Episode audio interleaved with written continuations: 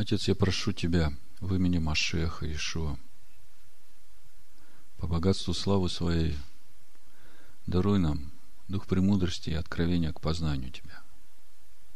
И просвети очи сердца нашего, дабы нам познать надежду призвания Твою и богатство славного наследия Твоего для святых Твоих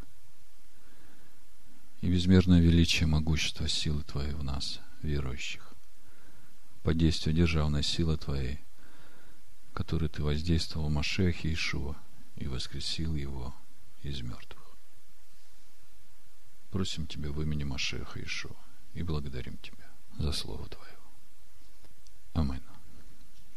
Итак, мы продолжаем познавать славу Бога в лице Машеха Ишуа через недельную главу Шлах Лыха – Шлах переводится «пошли» или «шлах лыха», как мы читаем в переводах, «пошли от себя». Давайте прочитаем 13 главу книги чисел, начало. Несколько слов я об этом сразу скажу.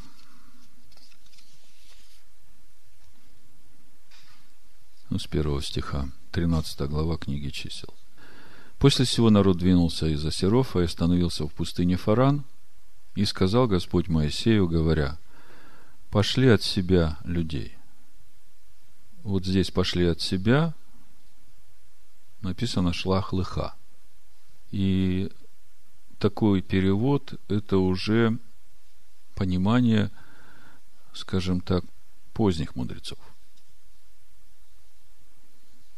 Это понимание утвердилось – если смотреть сейчас все традиционные иудейские комментарии, то большая часть из них как бы ругает Моисея за эту инициативу, что типа того, что Бог не хотел, а народ подошел и начал просить, и Моисею понравилось, и Моисей, значит, решил, и Бог говорит, ну, раз ты решил, значит, э, посылай от себя. Ну, вы знаете этот комментарий, это видение – но есть мудрецы, которые видят здесь совсем другое.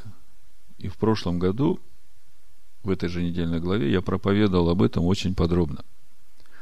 О том, что шлах лыха, вот это слово лыха, его никак нельзя перевести от себя, поскольку это же самое слово стоит э, в том призыве, который Бог дал Аврааму. Лех лыха. И мы там не переводили как «иди от себя». А мы там как раз переводили и говорили, что речь идет о том, чтобы Аврааму идти к себе, к себе истинному, наступая на себя внешнего, да, идти к лицу Всевышнего и становиться непорочным. Вот это лыха. То есть, иди внутрь себя, к себе истинному.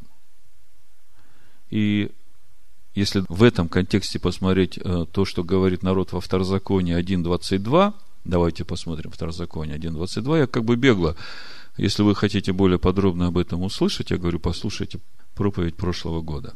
Во Второзаконии 1.22 вот здесь написано, Моисей говорит, но вы все подошли ко мне и сказали, пошлем перед собой людей, чтобы они исследовали нам землю и принесли нам известие о дороге, по которой идти нам, и о городах, в которые идти нам.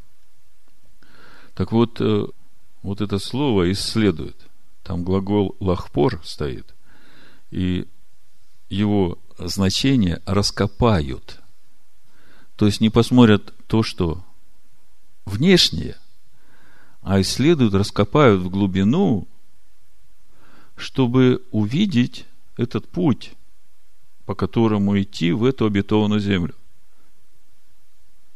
Вот э, Раф Минахим Михаил Гитик пишет, Тора использует для описания действия разведчиков глагол лахпор – раскапывать, который был зачином всего последующего. Именно его используют евреи, выражая свое желание. И приблизились ко мне все вы и сказали, пошлем людей перед собою и раскопают, исследуют для нас страну. Речь идет об обетованной земле. Я вам сейчас сразу аналогию проведу, и вы мне скажете, кто же такие разведчики в сегодняшней недельной главе в контексте Нового Завета? кем они должны были быть.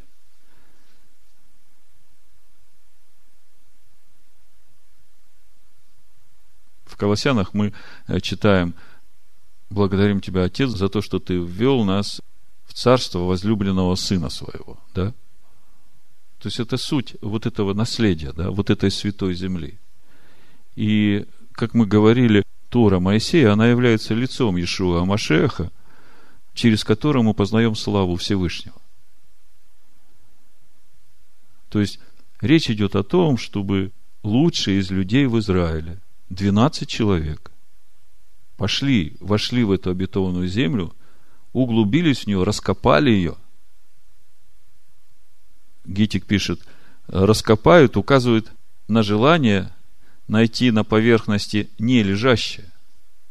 То есть найти то, что там в глубине.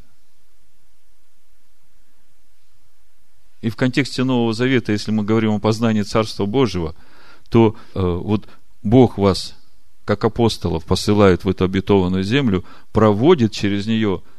Для чего?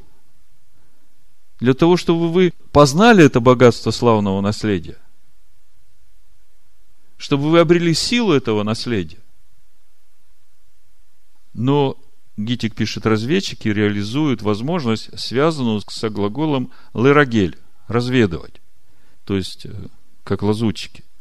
И он делает вывод, шпионствовать в доме царя означает искать во дворце не царя, царей, а деньги или любой эквивалент, власть, могущество, независимость. А это значит упустить исключительное преимущество дворца, хозяина этой обетованной земли. То есть посланники,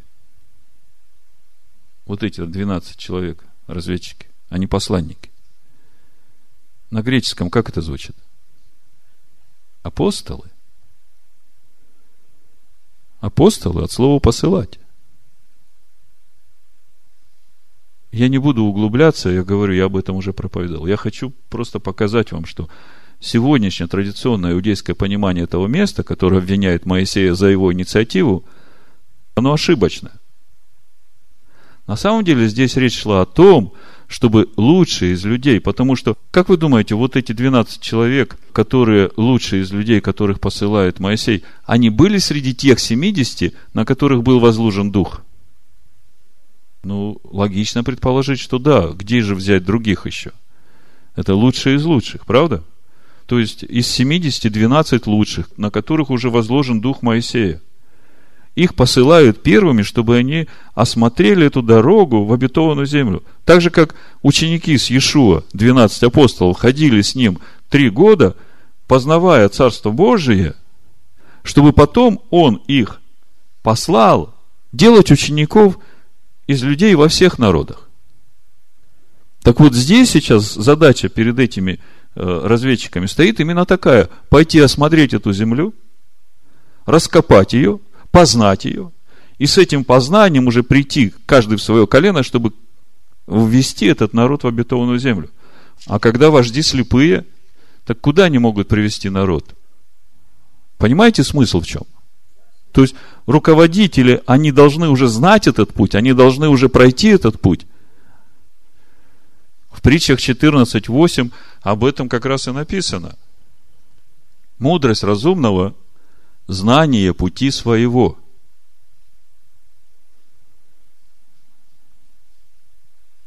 Глупость же безрассудных заблуждений. То есть, разумный, он уже знает путь, по которому надо идти.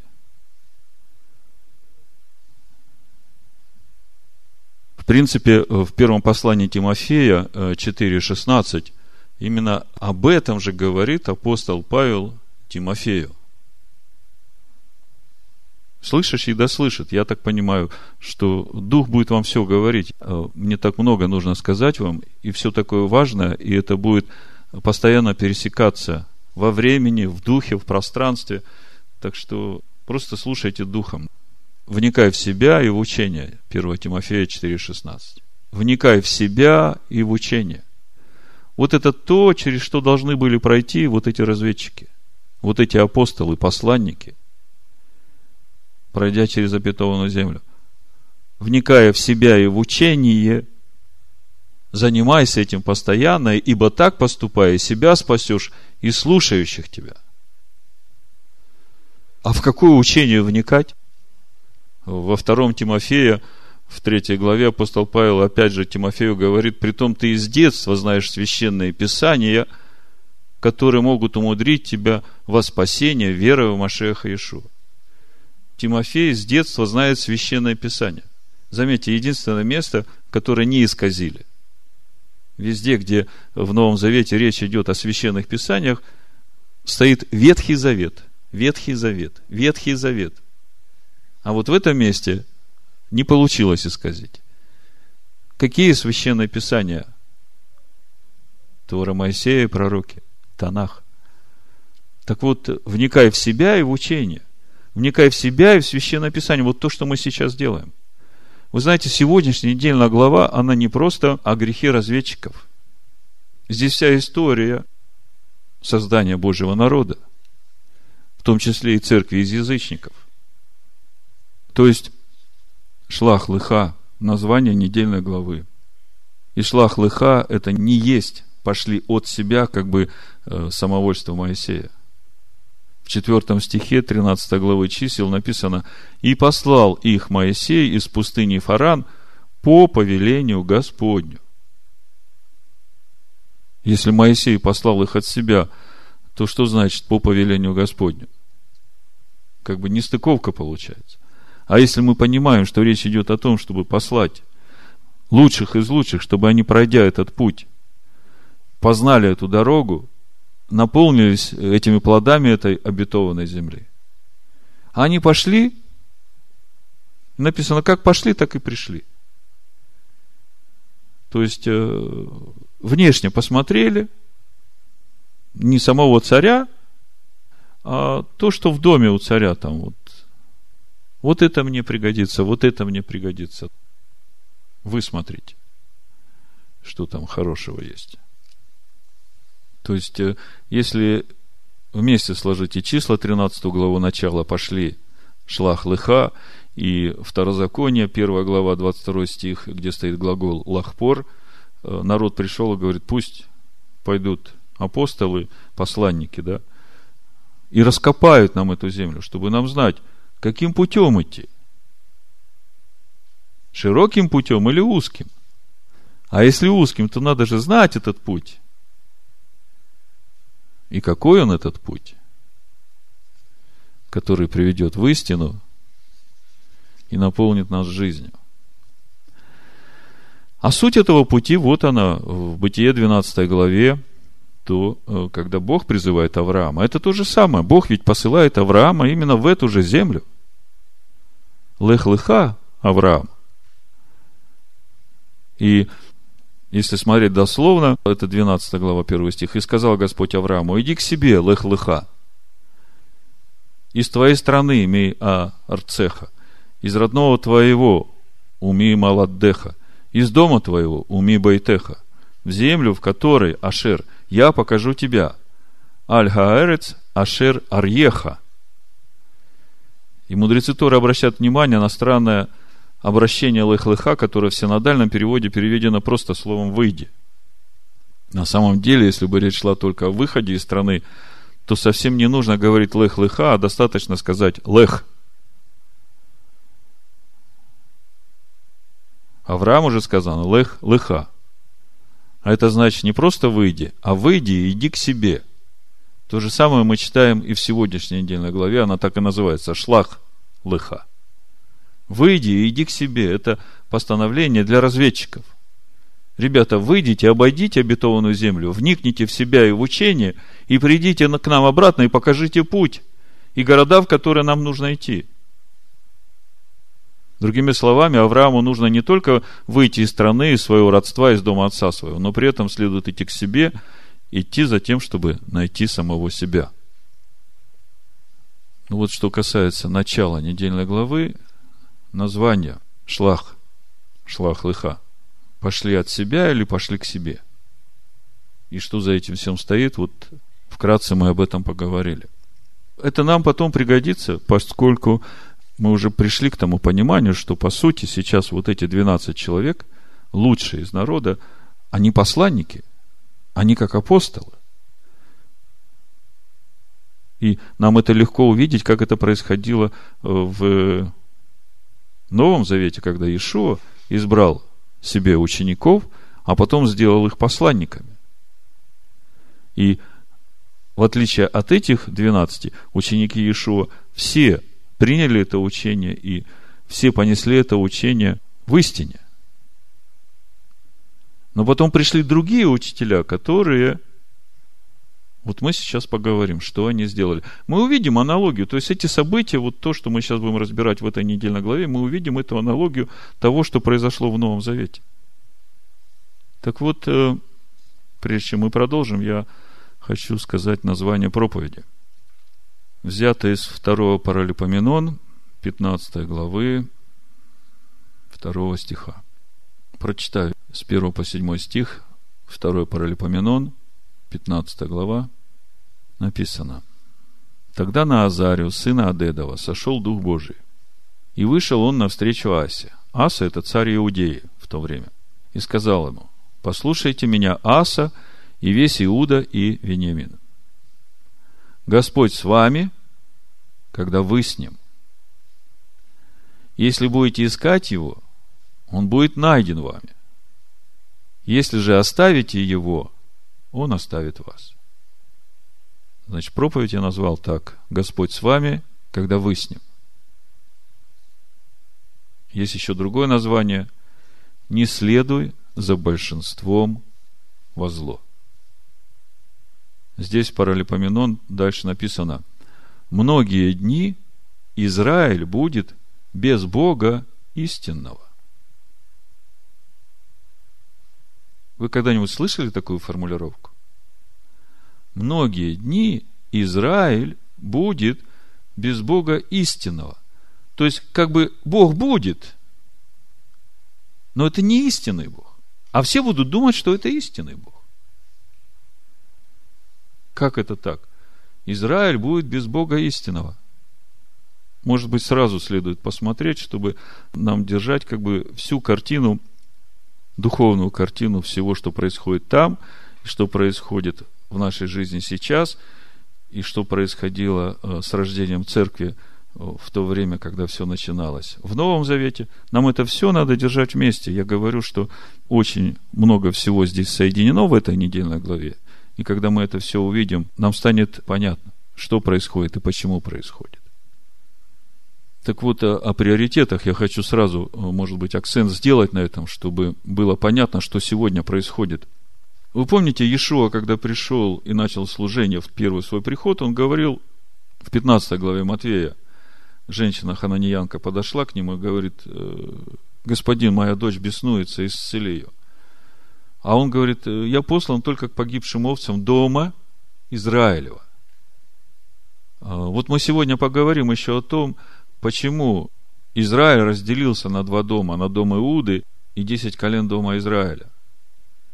Почему это произошло и каковы последствия всего этого? Но если мы посмотрим на служение, я просто уже не буду углубляться, много материала сегодня я хочу вам дать, не буду углубляться во все это, вы это все знаете. Иешуа послан к овцам, погибшим дома Израилева. Что это значит? Если мы посмотрим на его служение э, в то время, когда он ходил, мы видим, что он, когда был вне Иудеи, он спокойно раскрывал себя Помните в разговоре с женщиной-самаритянкой? Он открытым текстом говорит, да, я Машех, которому должно прийти, да? Когда же он в Иудее, он постоянно умалчивает, кто он. Он не раскрывает себя для Иудеи.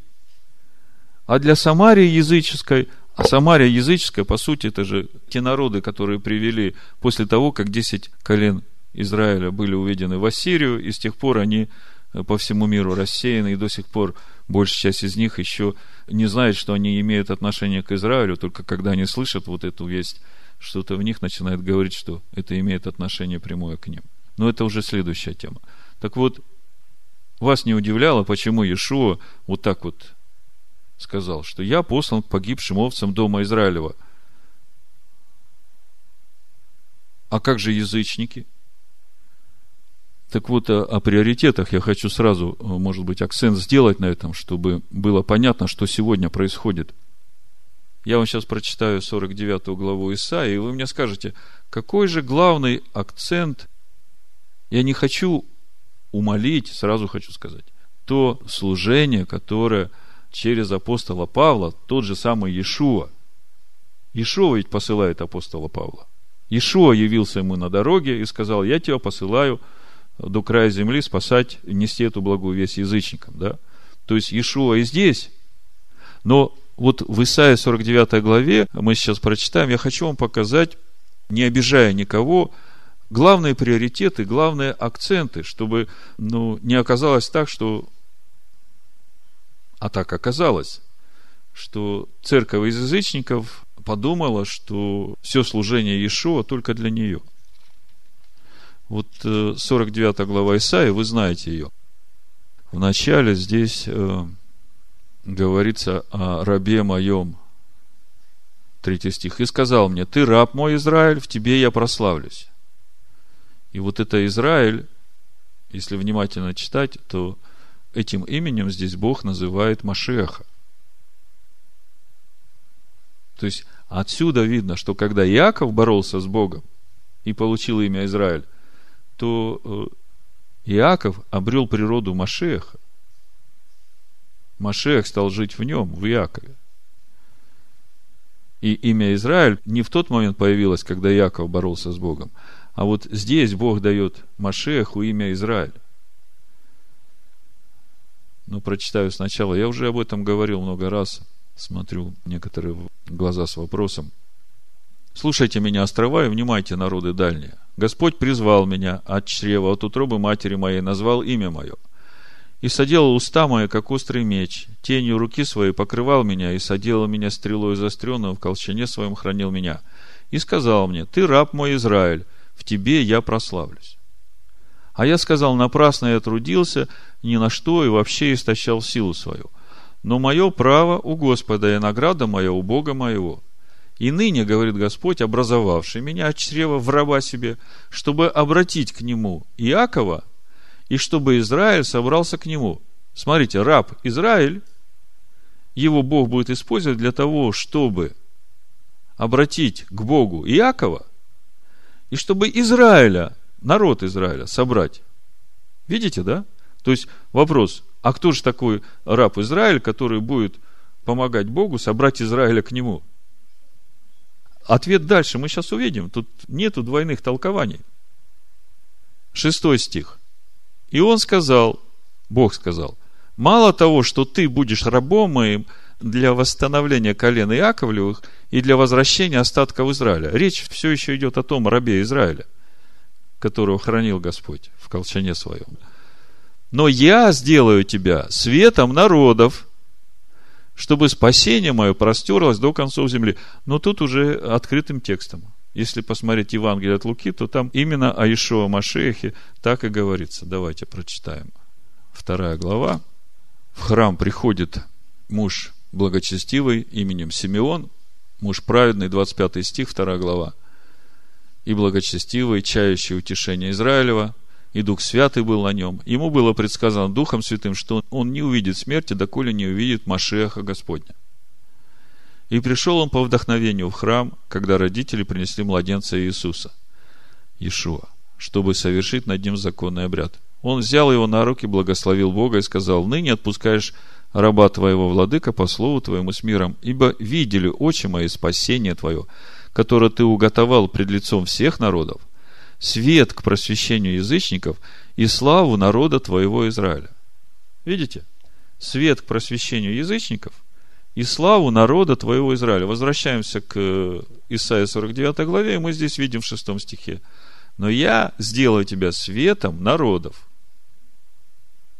То есть, э, речь идет о Машехе. Вот. А теперь когда мы уже удостоверились, что в 49 главе в начале речь идет о Машехе Израиля Ишуа, давайте же посмотрим, какие же главные приоритеты его служения. Мы начали с того, что Ишуа говорит, я послан к погибшим овцам Израиля. Да? Так вот, давайте посмотрим, какие же приоритеты. И какое место здесь во всем занимают язычники?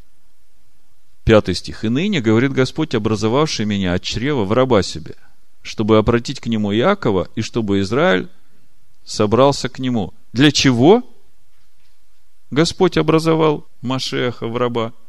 Смотрите, чтобы обратить к нему Якова, и чтобы Израиль собрался к нему. Первый раз. Да? Про язычников здесь вообще ничего не говорится. Я почтен в очах Господа, и Бог мой – сила моя. И он сказал, мало того, что ты будешь рабом моим для восстановления колена Яковлевых и для возвращения остатков Израиля, то есть это приоритет твоего служения. Но не только это, но я сделаю тебя еще светом народов, чтобы спасение мое простерлось до краев земли. Тогда скажите, кто же главную скрипку здесь играет? Народы или все-таки Иаков и Израиль? Если мы откроем Еремию 31 главу, многие почему-то игнорируют это место в отношении того, с кем Бог будет заключать Новый Завет.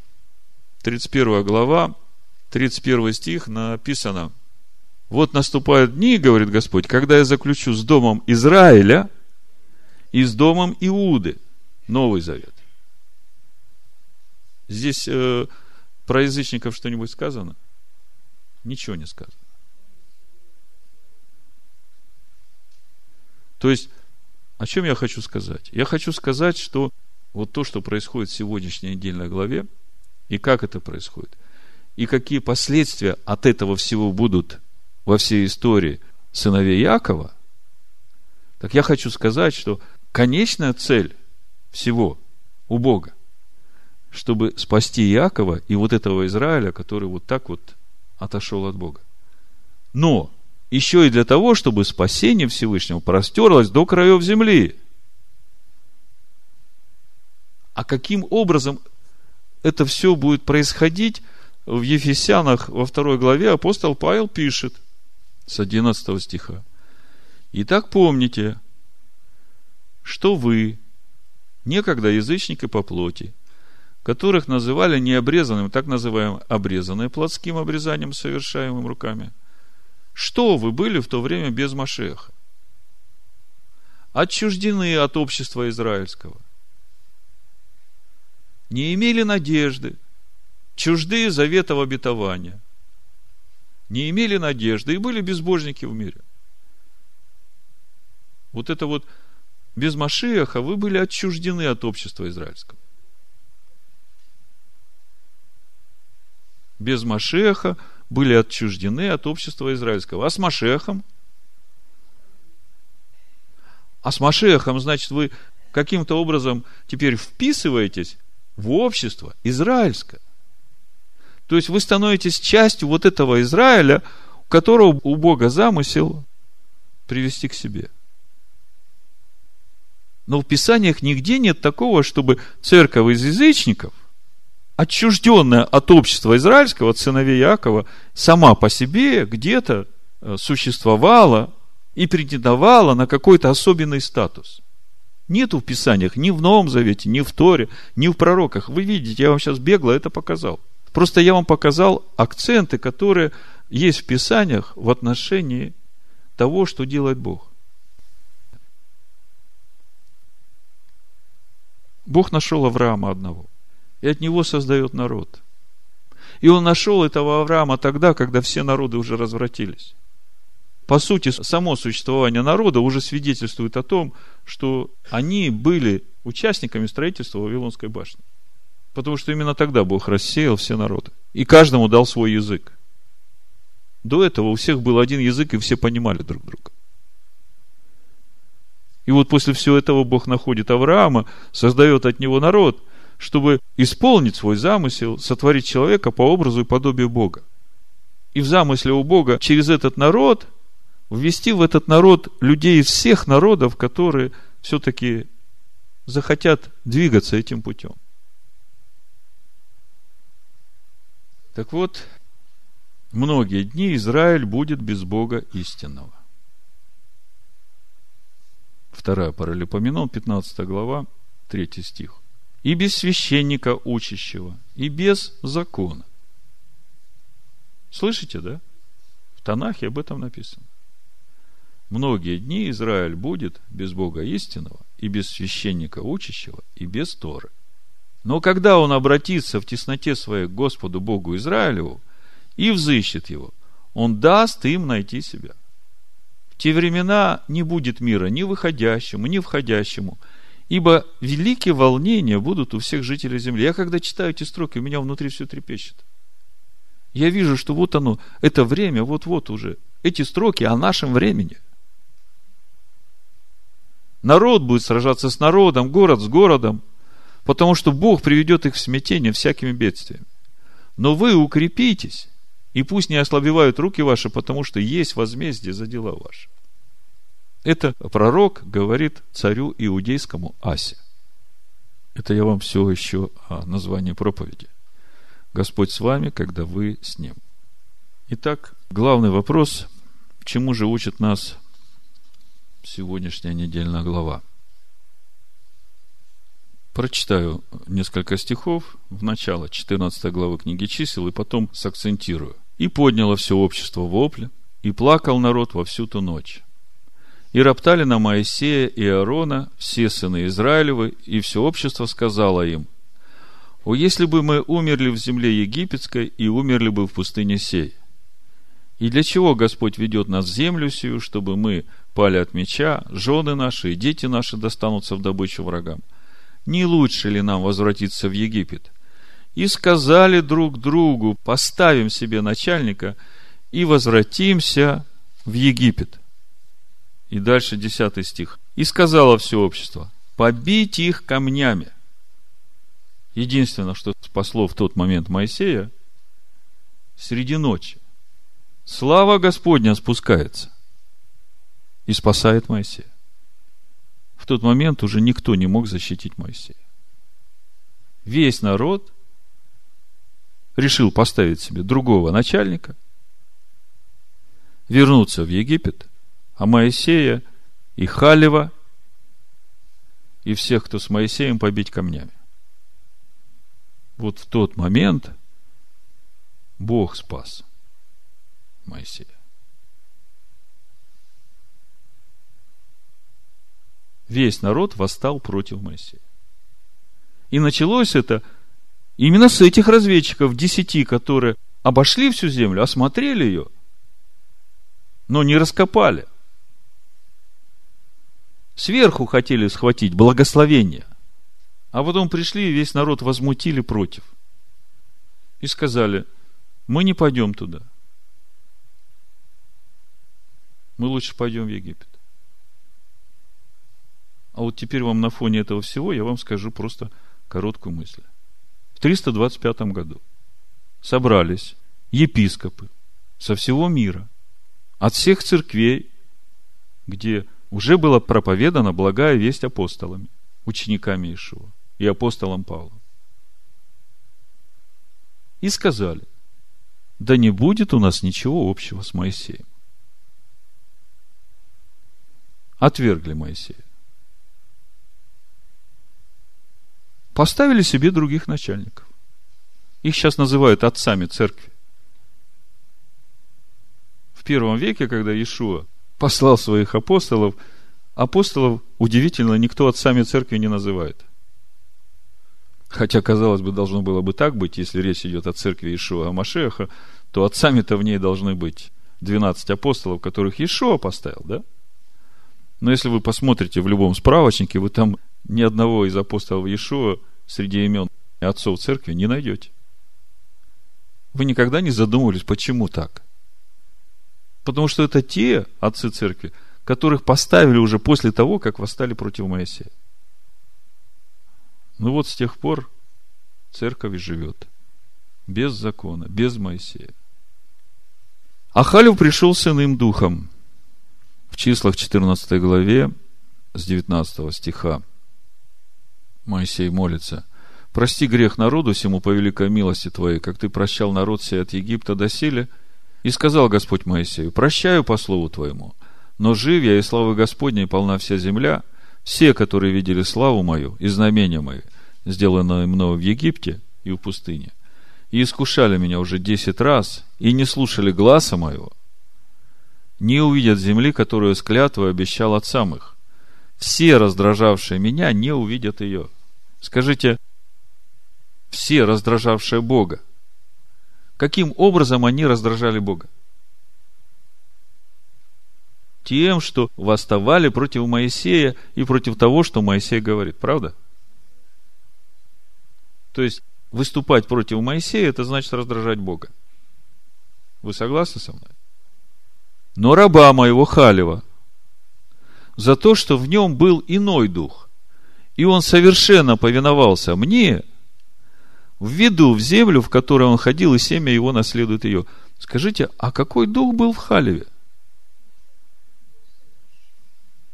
Тот же самый дух, который был на Моисее, правда? И Богу это очень понравилось. Ну, тогда надо спросить, а какой дух был на Моисее?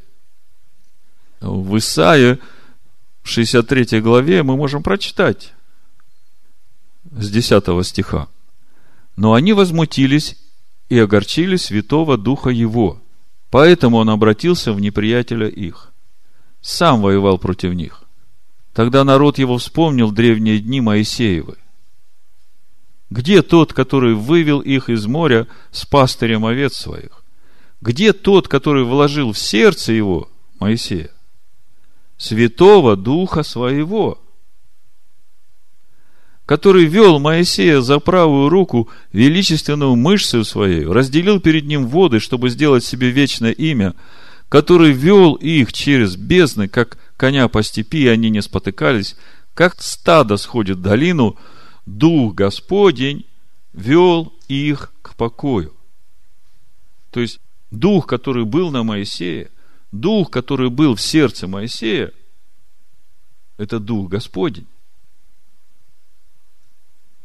И если Халев был иного духа и совершенно повиновался Господу во всем, то какой же дух был на Халеве?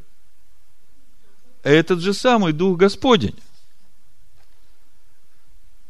Тогда мне скажите, какой же дух на тех, которые восстают против Моисея?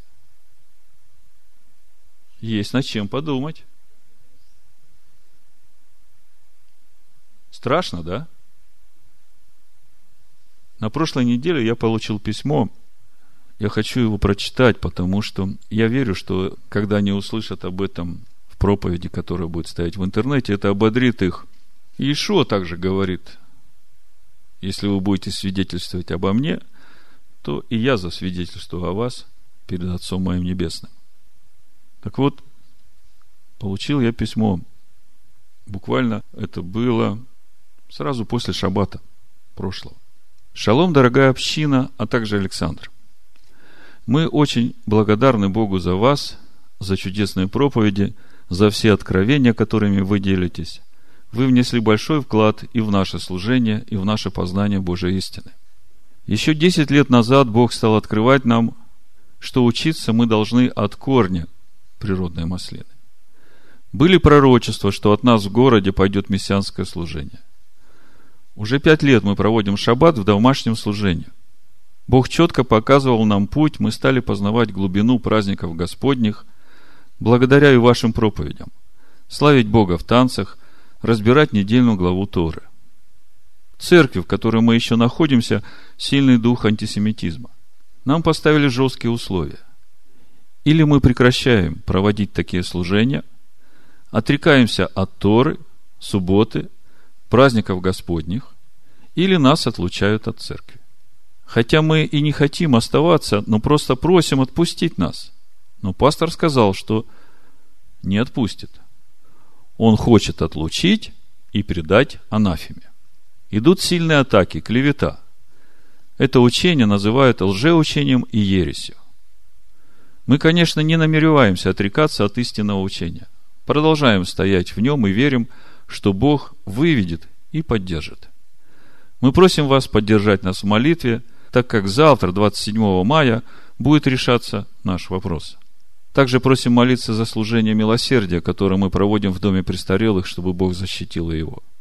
С любовью к вам, домашняя группа Я им тут же пишу ответ. Шалом вам, домашняя группа. Поздравляю вас с выходом из Вавилонской блудницы. Слава Богу за вас. Матвея 5 глава, 11 стих написано, «Блажены вы, когда будут поносить вас и гнать, и всячески неправедно злословить за меня. Радуйтесь и веселитесь, ибо велика ваша награда на небесах. Так гнали и пророков, бывших прежде вас. А в отношении предания вас анафеме, так просто не берите в голову.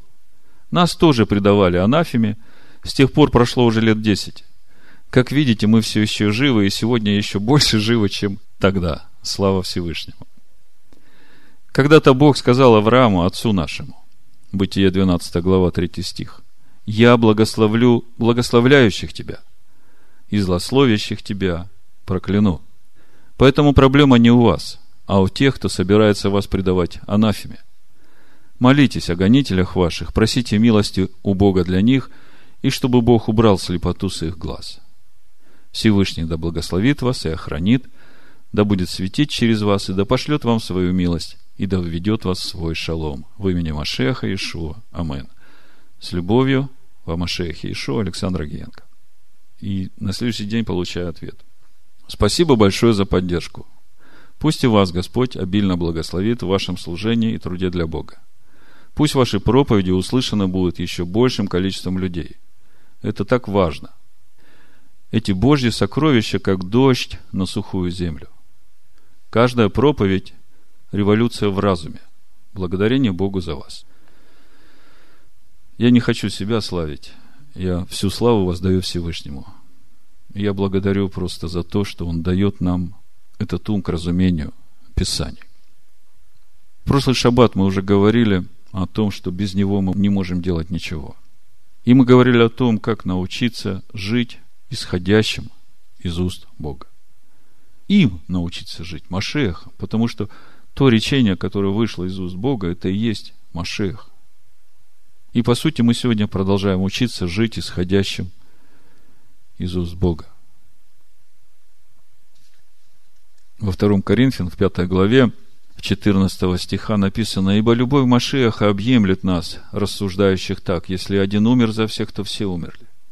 А Машех за всех умер, чтобы живущие уже не для себя жили, но для умершего за них и воскресшего. Поэтому отныне мы никого не знаем по плоти. Если же и Машеха знали по плоти, то ныне уже не знаем. Если и Машеха знали по плоти, то ныне уже не знаем. И сразу возникает вопрос.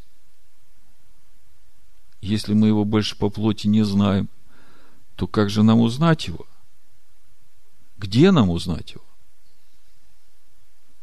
Где нам узнать Машеха не по плоти? Вот в тех священных писаниях, которые могут вразумить тебя и умудрить ко спасению через веру в Ишуа Машех. В 1 Коринфянам, 10 главе, мы уже говорили об этом. Написано, что Тора течет из духовного последующего камня, который есть Машех. То есть, если Машеха узнавать по духу, то единственное место, где его можно узнать, это в Торе Моисея. Вот мы сейчас познаем Машеха. И познавая Машеха, мы познаем славу Божию, чтобы нам облечься в нее, потому что все лишены славы Божией. А дальше здесь написано, Итак, кто в Машиахе, тут новая тварь. Древнее прошло, теперь все новое – все же от Бога, Ишуа Машехом, примирившего нас с собой и давшего нам служение примирения. Потому что Бог в Машехе примирил с собой мир, не вменяя людям преступления их, и дал нам слово примирения. Итак, мы посланники от имени Машеха. И как бы сам Бог увещевает через нас. От имени Машеха просим, примиритесь с Богом. Что значит примириться с Богом? Покаяться в своих грехах, попросить прощения и потом продолжать жить в том же самом грехе? В первом послании Иоанна в 3 главе 4 стихом написано «Грех и есть беззаконие». Вот это беззаконие на греческом аномия, отсутствие Торы. То есть, если Павел говорит, что мы посланники от имени Машеха, и сам Бог через нас увещевает от имени Машеха просим, примиритесь с Богом, то здесь не просто покаяние. Тора течет из духовного последующего камня, который есть Машех. Примириться с Богом, это значит не противиться Моисею. Это значит обрести тот дух, который был в Халеве. Вы знаете, очень интересно про Халева, я чуть-чуть отступлю, э, потом здесь продолжу. Все комментаторы обращают э, внимание на один стих, это в числах 13-23 у нас, а в Торе это 22 стих. В синодальном переводе этого не видно, я не знаю, как в латышском. Написано, и поднялись на юг, разведчики. Поднялись множественное число, все. Дальше написано, и дошел до Хеврона, в единственном числе. А там Химан, Шиша и Талма и дети Анака. Хеврон же построен на 7 лет раньше египетского Цаана. И вот Раши пишет комментарий. Дошел до Хеврона. Халев пошел туда в одиночку и распростерся в молитве на могилах праотцов Авраама, Исхака и Якова, похороненных в Хевроне. Он молился там о том, чтобы не соблазниться и не присоединиться к заговору его спутников, посланников, разведчиков. И поэтому сказано потом, ему, Халеву, дам я землю, по которой он ступал. Это Второзаконие 1.36. И также говорится, и отдан Халеву Хеврон. Это книга Судья 1.20. То есть, о чем здесь речь идет? Все пошли смотреть, что там снаружи, а Халев пошел в Хеврон к пещере Махпыла, где похоронены Авраам, Ицхак, Яков. Традиция говорит, что там Адам и Ева похоронены. И он там молился.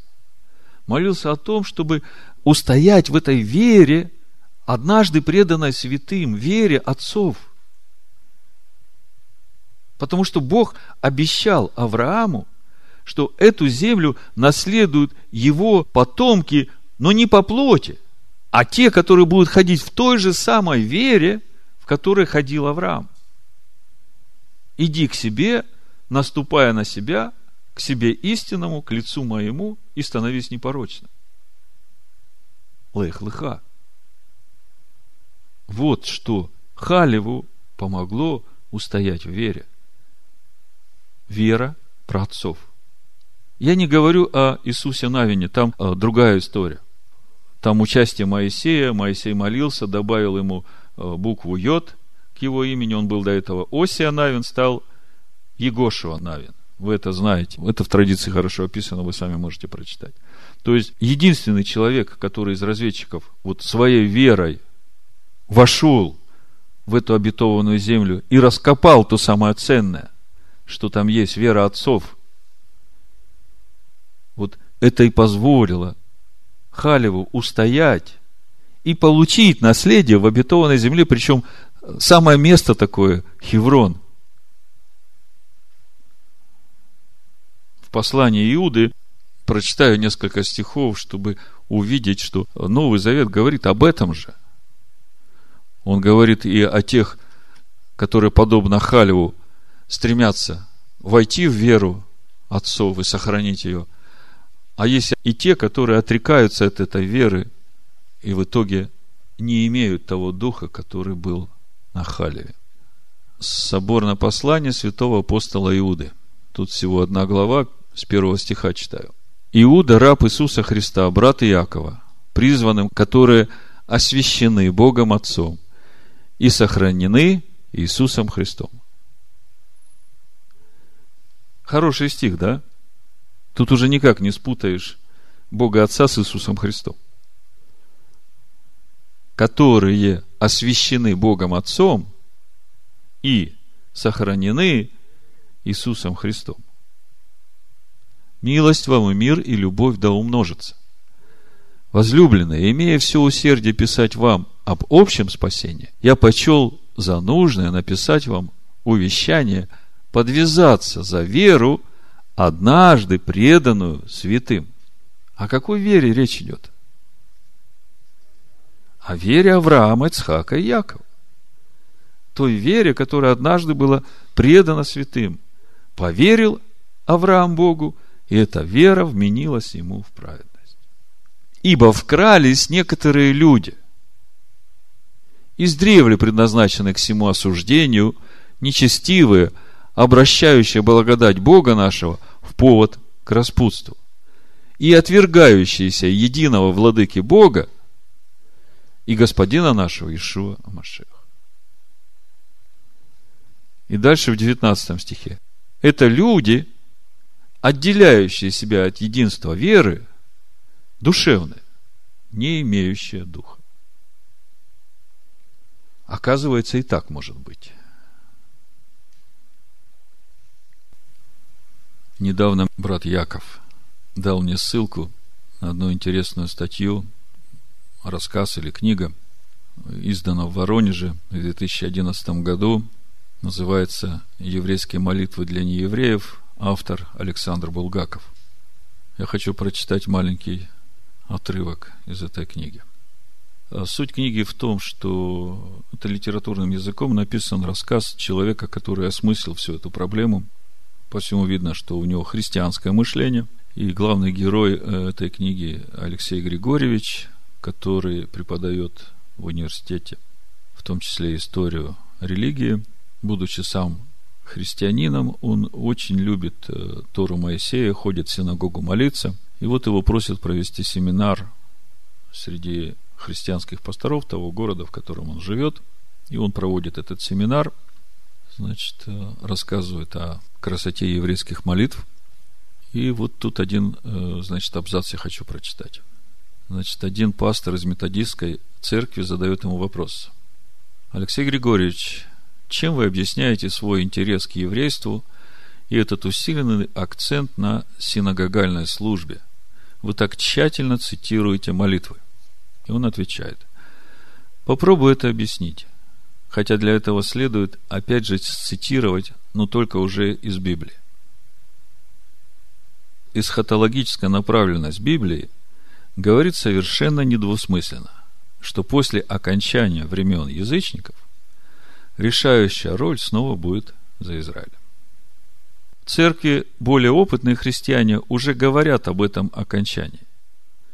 И это вовсе не кликушество о конце света, чему, кстати говоря, Библия вовсе не учит. Так кликушествуют те, кто ее не читает – если бы читали, то увидели бы, что она говорит о возрождении человечества благодаря приходу Машех. И иудеи, и христиане его ждут. И это ожидание весьма напряженно. Это не случайно.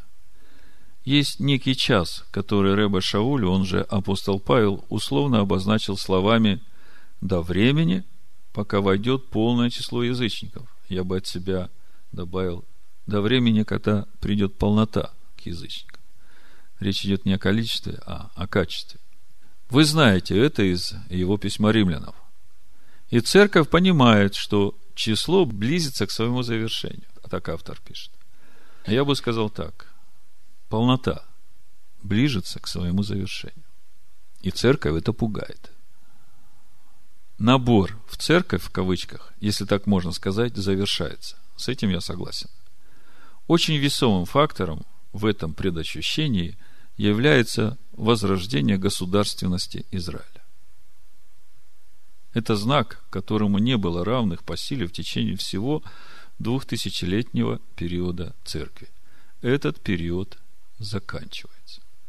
Вот я здесь хочу немножко прерваться и буквально бегло показать, что же на самом деле происходило в этот период времен язычников что об этом говорят Писания, просто коротко, чтобы еще раз увидеть. Я не случайно начал э, сегодня говорить о приоритетах в том, что делает Бог.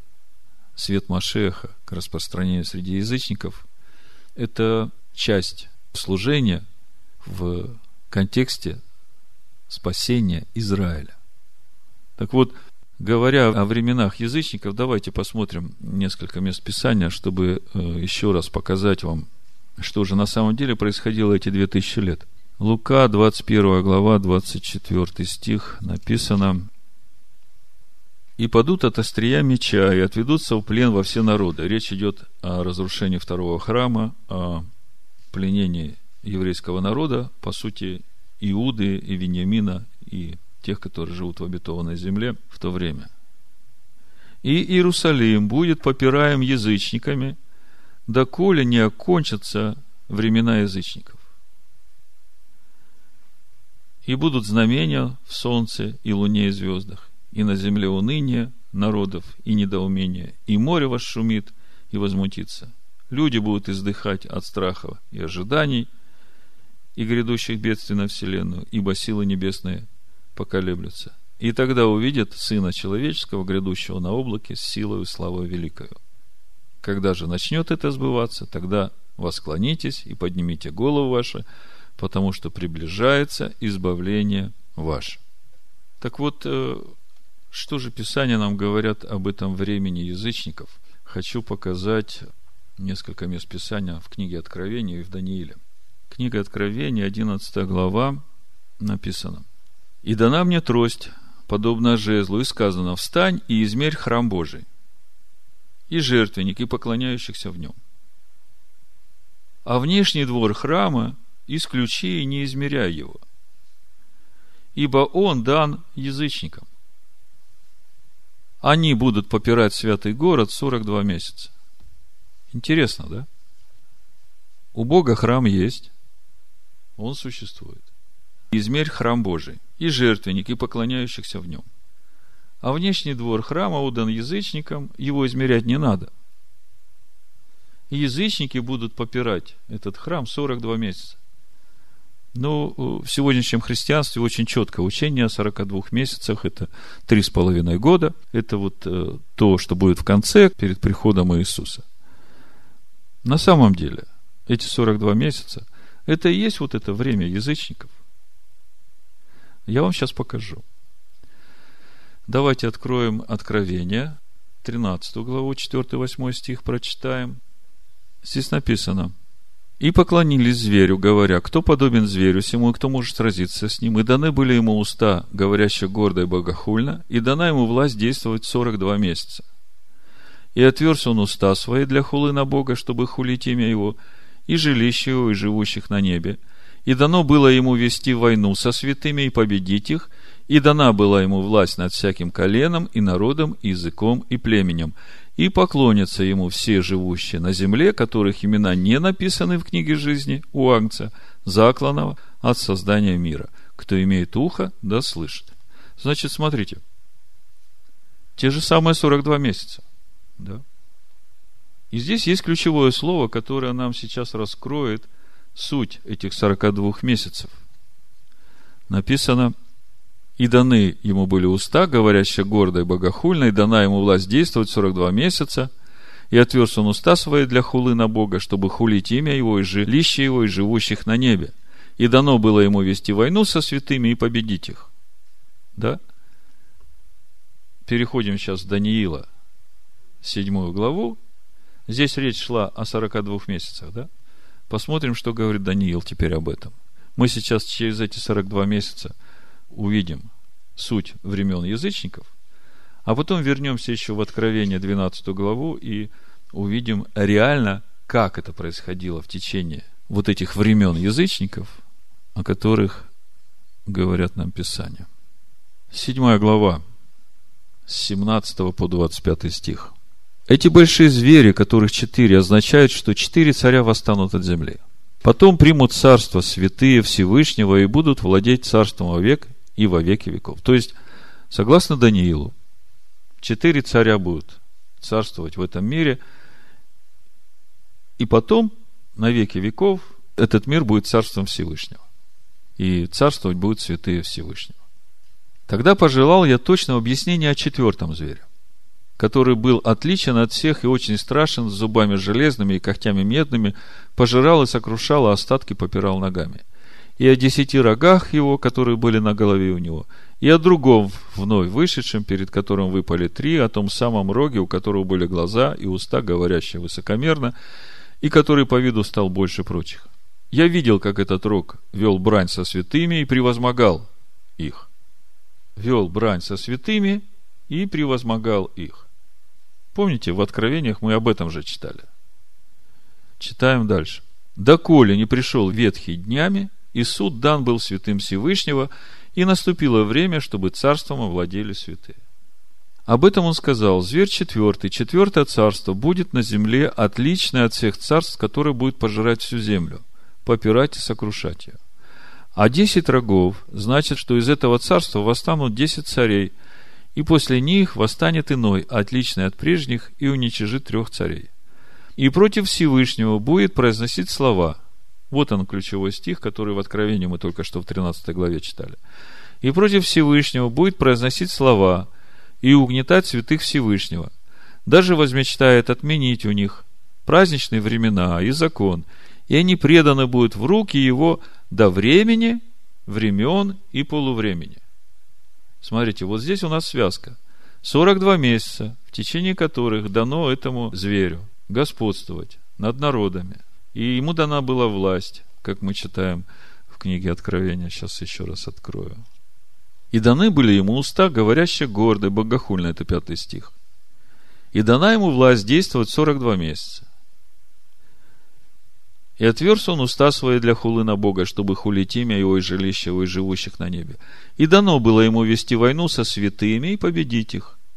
И дана была ему власть над всяким коленом и народом, и языком и племенем, и поклонятся ему все живущие на земле, которых имена не написаны в книге жизни у Агнца – заклана от создания мира. Теперь смотрите у Даниила. И против Всевышнего будет произносить слова, и угнетать святых Всевышнего. Даже возмечтает отменить у них времена и законы, и они будут преданы в руку его до времени, времен и полувремени. Видите, в Откровении это 42 месяца. В книге Даниила мы видим, что это время названо временем, временами и полувременем, и закончится – 26 стих. Затем воссядут судьи и отнимут у него власть губить и истреблять до конца. Царство же, власть и величие царственное во всей Поднебесной дано будет народу святых Всевышнего, которого царство, царство вечное, и все властители будут служить и повиноваться ему. Здесь конец слова. То есть мы видим, что эти 42 месяца, времена язычников, которые попирают Иерусалим, находятся во дворе. Бог говорит, двор не измеряй. Написано. И дана мне трость, подобно жезлу, и сказано, встань и измерь храм Божий, и жертвенник, и поклоняющихся в нем. А что же там внутри, в самом храме, тот, который надо было измерить? В книге Откровения в 12 главе мы это сейчас увидим. 10 стих, 12 глава книги Откровения. «Услышал я громкий голос, говорящий на небе, Ныне настало спасение, сила и царство Бога нашего и власть Машеха его. Потому что не извержен клеветник братьев наших, клеветавший на них перед Богом нашим день и ночь. Они победили его кровью Агнца и словом свидетельства своего, и не возлюбили души своей даже до смерти. Вот те, которые записаны в книге жизни, да? Они уже там. Итак, веселитесь небеса, обитающие на них. Горе живущим на земле и на море, потому что к вам сошел дьявол в сильной ярости, зная, что немного ему остается времени. Когда же дракон увидел, что низвержен на землю, начал преследовать жену, которая родила младенца мужеского пола. О какой жене речь идет? Кого начал преследовать? Жена родила младенца мужеского пола. Речь идет о иудейских верующих, о сыновьях Иакова, через которых Машех пришел в этот мир – Симеон, муж благочестивый, чающий утешение Израилю, пришел и говорит, Владыка, ныне ты отпускаешь меня, ты показал это спасение, которое ты приготовил для народа своего Израиля и свет для язычников. Вот она, жена, которая родила младенца. И даны были жене два крыла большого орла, чтобы она улетела в пустыню в свое место от лица змея, и там питалась в продолжении времени, времен и полвремени. Эти 42 месяца – иудейская вера благочестивых. Бог ее сокрыл от дьявола. Она живет. Храм живет. И пустил змея из пасти своей вслед жены воду, как реку, дабы увлечь ее рекою. Но земля помогла жене, и разверзла земля уста свои, и поглотила реку, которую пустил дракон из пасти своей. И рассверепел дракон на жену, он ее достать не смог. И пошел, чтобы вступить в брань с прочими от семени ее, сохраняющими заповеди Божии и имеющие свидетельство Ишуа Амашех. Вот это и есть 42 месяца этой борьбы. Вот это и есть времена язычников. Одни попирают Иерусалим, а другие сохраняют заповеди Бога и имеют свидетельство Ишуа Машеха. Мы прошлый шаббат говорили, что является свидетельством Ишуа Машеха. Дух Божий в тебе. Тот дух, который был в Моисее. Тот дух, который был в Халеве.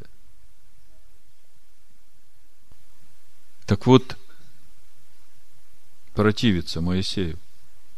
Это значит противиться тому духу, который был на Моисее.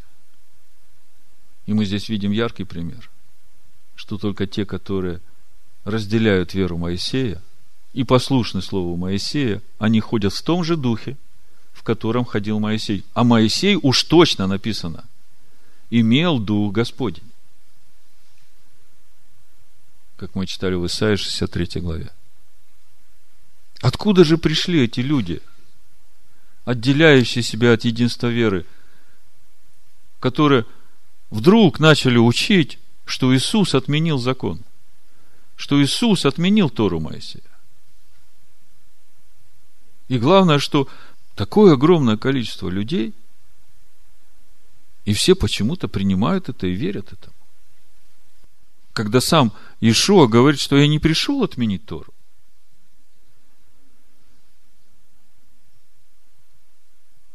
В Матвея, в пятой главе, с 17 стиха, написано, не думайте, что я пришел нарушить закон или пророков. Не нарушить пришел я, но исполнить. Ибо истинно говорю вам, то есть первый момент. Ишуа говорит, не думайте, что я пришел отменить Тору. Ишуа говорит, не думайте, а все читают и думают. Странно, да? Черным по белому. Ишуа говорит, не думайте, что я пришел отменить Тору, а все читают и думают, что Ишуа пришел отменить Тору. Парадокс. Читаем дальше. Ибо истинно говорю, доколе не придет небо и земля, небо и земля еще стоят? Стоят. Ни одна йота, ни одна черта не придет из закона. Из какого закона? Из Торы. Из какой Торы? Если йота и черта, то речь идет о письменной Торе. Да? О Торе Моисея. Иешуа говорит, я не пришел ничего отменить. Вот пока небо и земля стоит, вообще ни одна йота не уйдет из этого закона, пока не исполнится все. А дальше он говорит, вообще еще не слышал ни одного удобовразумительного комментария на это место Писания. Ибо кто нарушит одну из заповедей сих малейших, каких сих малейших? Где эти заповеди? Речь-то идет о Торе, о Йоте, о черте. И Ишуа говорит, Итак, кто нарушит одну из заповедей сих малейших и научит так людей, тот малейшим наречется в Царстве Небесном. А кто сотворит и научит, тот великим наречется в Царстве Небесном. То есть, первый момент, речь идет о малейших заповедях в Торе Моисея.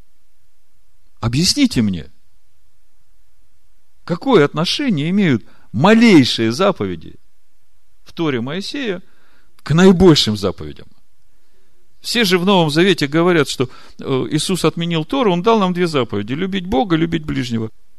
Нам больше ничего не надо. У нас есть Дух, мы любим Бога, мы любим ближнего. А Ишуа говорит здесь, вот сотворишь малейшую заповедь, и так научишь других, великим наречешься в Царстве Божьем. Как это? Какая связь малейших заповедей с наибольшими заповедями?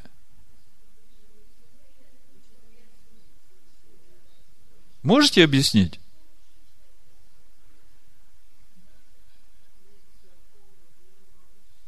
Люби Господа Бога своего всем сердцем своим, всей душой, всем разумом, всей крепостью, люби ближнего своего, как самого себя. Ну, а малейшие заповеди? Почему Иешуа говорит, что малейшие заповеди исполнишь и научишь так других, причем речь-то идет о заповедях, которые в Торе, даже не 613, как всех пугают. Малейшие, там десятки тысяч этих заповедей. Потому что в каждой заповеди есть устав, расписанный в мельчайших подробностях, как, что, когда, кому и где делать. И вот если ты малейший из этих заповедей сам делаешь и других учишь так, то назовешься великим в Царстве Божьем. Как это? Вы невнимательно слушаете мои проповеди. Два шаббата назад, примерно, я вам объяснял, что мешает нам иметь эту любовь Божию, о которой написано в Коринфянах 13 главе. Вот, эго. Наше эго мешает любви Божией. Мы понимаем ее, мы хотим ее. Но всякий раз, когда доходит до того, чтобы дать ей место, наше раздражение, наше недовольство, наши обиды, это все разрушает эту любовь.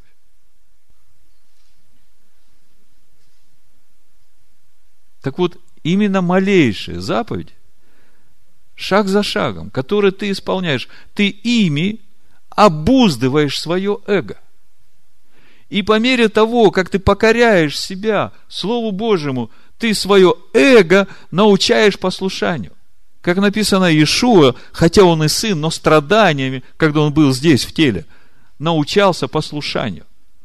И вот когда ты через эти малейшие заповеди обуздываешь свое эго, вот тогда в твоем сердце любовь Божию, которая излилась туда Духом Святым, уже твое эго не огорчает, не разрушает. Поэтому Иешуа и говорит здесь, кто исполнит малейшие сии заповеди, тот исполнит наибольшую. Потому что именно исполнение малейших заповедей приведет тебя в состояние жить вот этой любовью к Богу и к ближнему. Мы идем этим путем, мы видим, как это работает. Мы реально переживаем этот процесс, слава Богу. Мы понимаем, о чем речь. И это не сухая теория, это наша жизнь. Мы каждый день через это проходим. Амен? Амен. А дальше Иешуа говорит, 20 стих, «Ибо говорю вам, если праведность ваша не превзойдет праведности книжников и фарисеев, то вы не войдете в Царство Небесное. А как это? Скажите, а в чем праведность заключалась книжников и фарисеев? Во второзаконии, в 6 главе, 24 стихом и 25 написано, Моисей говорит, «И заповедал нам Господь исполнять все постановления сии, чтобы мы боялись Господа Бога нашего, дабы хорошо было нам во все дни, дабы сохранить нашу жизнь, как и теперь. И всем будет праведность наша. Если мы будем стараться исполнять все заповеди сии при лицом Господа Бога нашего, как Он заповедал нам. А Ишуа говорит, вот ваша праведность должна превзойти вот эту праведность.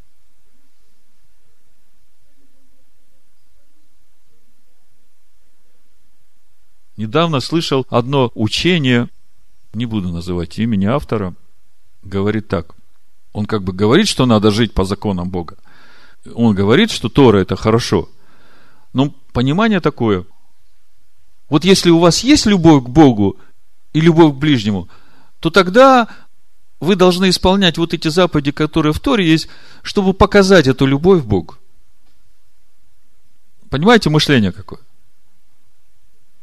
Я скажу, что человек может обрести эту любовь шаг за шагом, обуздывая свое эго через послушание вот этим малейшим заповедям, только так он может прийти к этой первой и второй наибольшим заповедям. Значит, разведчики вернулись, начали плакать. Моисей молится, ходатайствует. Заметьте, Моисей молится, народ только что его хотел камнями побить. А Моисей становится и молится Господу и уговаривает его. А это место, когда Бог уже однозначно хотел, всех уничтожить. Числа, 14 глава, 26 стих. «И сказал Господь Моисею Аарону, говоря, да коли злому обществу всему роптать на меня. Ропот сынов Израилевых, которым они ропщут на меня, я слышу. Скажи им, живу я, говорит Господь. Как говорили вы вслух мне, так и сделаю. В пустыне сей падут тела ваши, и все вы исчисленные, сколько вас числом, от двадцати лет и выше, которые роптали меня, не войдете в землю, на которой я, подъемля руку мою, клялся поселить вас, кроме Халева, сына Ефонина, и Егошева, Бен Нуна, сына Навина. Детей ваших, о которых вы говорили, что они достанутся в добычу врагам, я введу туда. И они узнают землю, которую вы презрели, а ваши трупы падут в пустыне сей. И сыны ваши будут кочевать в пустыне сорок лет и будут нести наказание за блудодейство ваше. Доколе не погибнут все тела ваши в пустыне. Смотрите, не только они пострадали, но еще и дети их из-за них. Сорок лет будут ходить по пустыне. По числу сорока дней, в которые вы осматривали землю. Вы понесете наказание за грехи ваши сорок лет, год за день, дабы вы познали, что значит быть оставленным мною. Как проповедь называется? Господь с вами, когда вы с Ним. У Амоса в пятой главе с 25 стиха можно прочитать. Бог говорит, «Приносили ли вы мне жертвы и хлебные дары в пустыне в течение сорока лет, дом Израилев?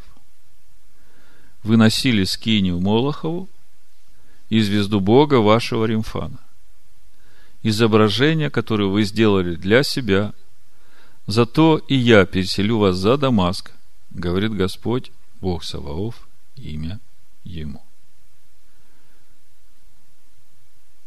Когда читаешь это пророчество, сказано уже спустя много-много-много лет после того, как народ вышел из пустыни, вошел в обетованную землю, то невольно задаешься вопросом, Господи, это что, ты такой злопамятный или что-то здесь другое?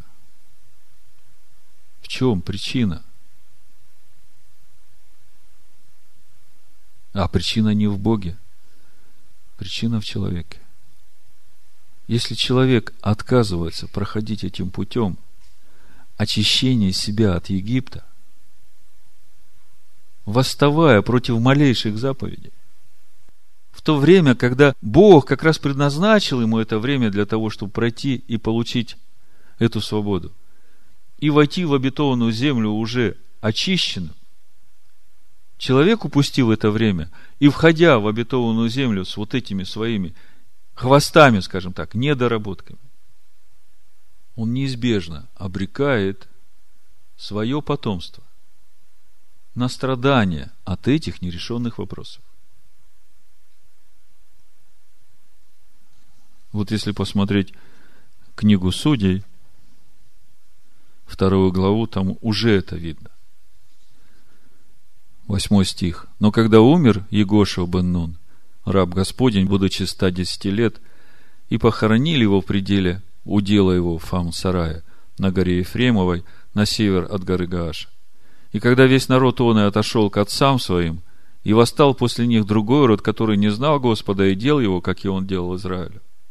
Тогда сыны Израилевы стали делать злое пред очами Господа и стали служить Ваалам, оставили Господа Бога отцов своих который вывел их из земли египетской, и обратились к другим богам, богам народов, окружавших их, и стали поклоняться им, и раздражили Господа, оставили Господа и стали служить Ваалу и Астартам. Конечно, я хотел еще с вами посмотреть на историю Израиля, но для этого надо разбирать вторую книгу Паралипоменон и третью книгу царств и четвертую книгу царств, чтобы увидеть, каким образом произошло это разделение, почему. Ну, может быть, я просто прочитаю всего несколько стихов о том, что произошло с десятью коленами Израиля, когда они отделились от дома Иуды, от Раваама, это было в одни сына Соломона, чтобы увидеть ту проблему, которая в Израиле, почему они до сих пор без Бога истинного, без священника и без закона.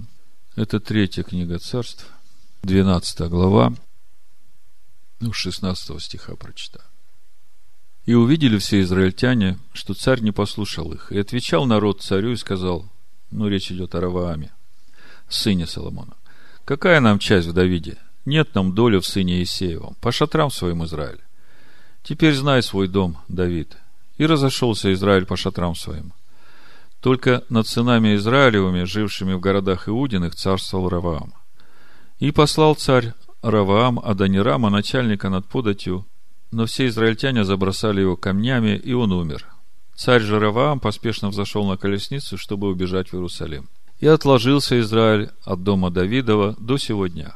Когда услышали все израильтяне, что Иеровам возвратился, то послали и призвали его в собрание и воцарили его над всеми израильтянами. За домом Давидовым не осталось никого, кроме колена Иудина и Вениаминова. И вот этот Иеровам говорит в сердце своем – и говорил Иеровам в сердце своем. Царство может опять перейти к дому Давида, если народ сей будет ходить в Иерусалим для жертвоприношения в доме Господнем.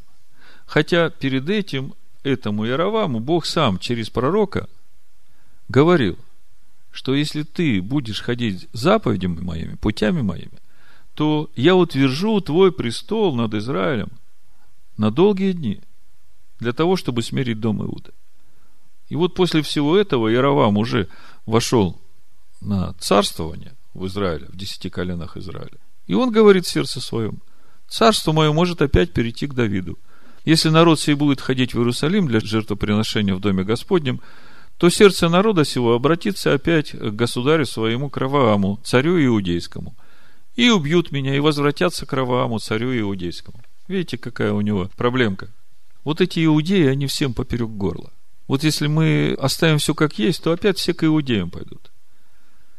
Это в 325 году так, я думаю, ребята размышляли, которые решили отказаться от Пысаха иудейского, от уставов Господних, от праздников Господних, от всего иудейского. Потому что вера иудеев, она основана на Торе Моисея, на всех этих малейших заповедях. И вот Равам говорит – если мои люди будут ходить в Иудею, поклоняться Богу иудеев, то тогда они иудейского царя себе изберут, а меня отвергнут. А я же не хочу этого. И, посоветовавшись, царь сделал двух золотых тельцов. И сказал народу, не нужно вам ходить в Иерусалим, вот боги твои, Израиль, которые вывели тебя из земли египетской. И поставил одного в Бейтеле, там, где Яков лестницу видел, Вифиль, а другого в Дане. И повело это к греху, ибо народ стал ходить к одному из них даже в Дан. И построил он капище на высоте, и поставил из народа священников, которые не были из сынов Левиных. И установил Иеровам праздник в восьмой месяц, в пятнадцатый день месяца, то есть праздник кущий в седьмой месяц, а этот в восьмой, подобный тому празднику, какой был в Иудее и проносил жертвы на жертвеннике, тоже сделал он в Вифиле, чтобы приносить жертву тельцам, которых сделал. Вы видите, какая мотивация? Но ну, в конечном итоге с Израилем все будет хорошо.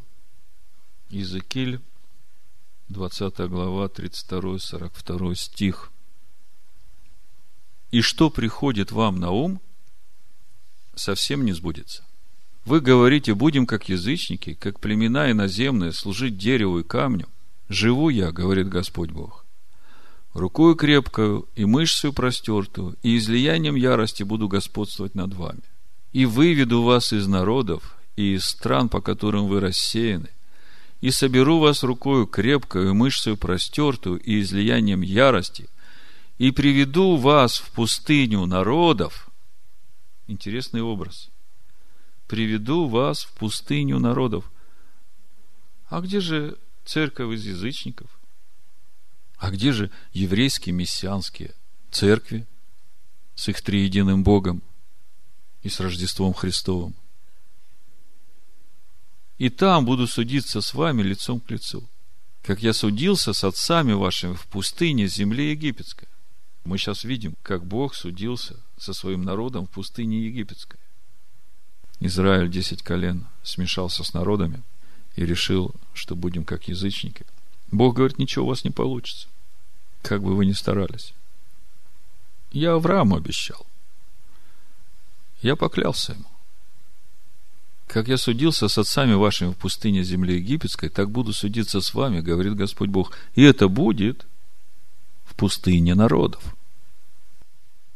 И проведу вас под жезлом, и введу вас в узы завета, и выделю из вас мятежников и непокорных мне. Из земли пребывания их выведу их, но в землю Израилеву они не войдут, и узнаете, что я Господь. А вы, дом Израилев, так говорит Господь Бог, идите каждый к своим идолам и служите им, если меня не слушаете. Но не оскверняйте более святого имени моего дарами вашими и идолами вашими.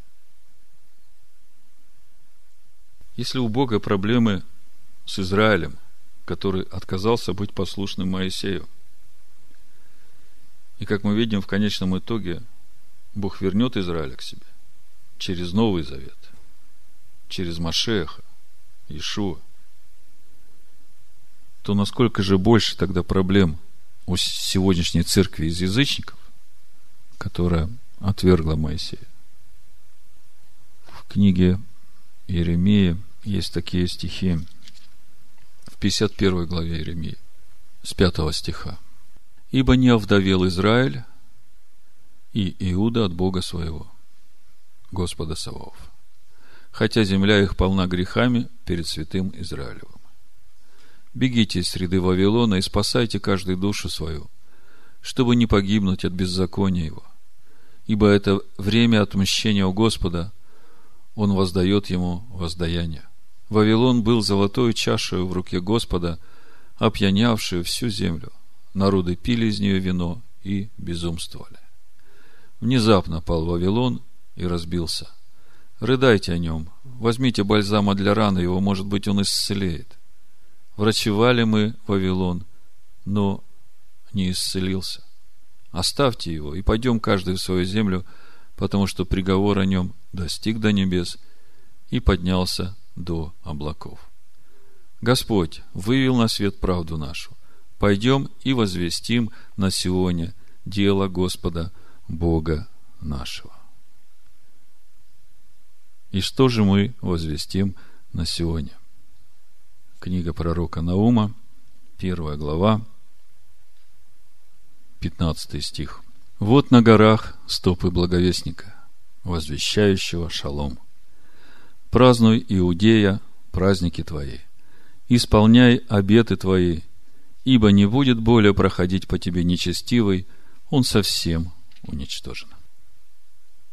Господь с вами, когда вы с ним – если будете искать его, он будет найден вами. Если же оставите его, он оставит вас. Мы заканчиваем рассматривать сегодняшнюю недельную главу. И вы знаете, у Бога есть решение всей этой ситуации, и меня это радует. Когда мы открываем 15 главу книги чисел, мы читаем там, давайте откроем, о уставах и законах, о том, как приносить жертву всесожжения – как приносить жертву за грех. И все это Бог дает после того, как народ на утро проснулся, говорит, да, вот что-то мы не то сделали. Ну ладно, пойдем завоюем эту гору. А Моисей им говорит, не ходите, вам не будет успеха, потому что нет среди вас Господа. Победить этого врага, господствующего в этом мире, без Господа. Безнадежно.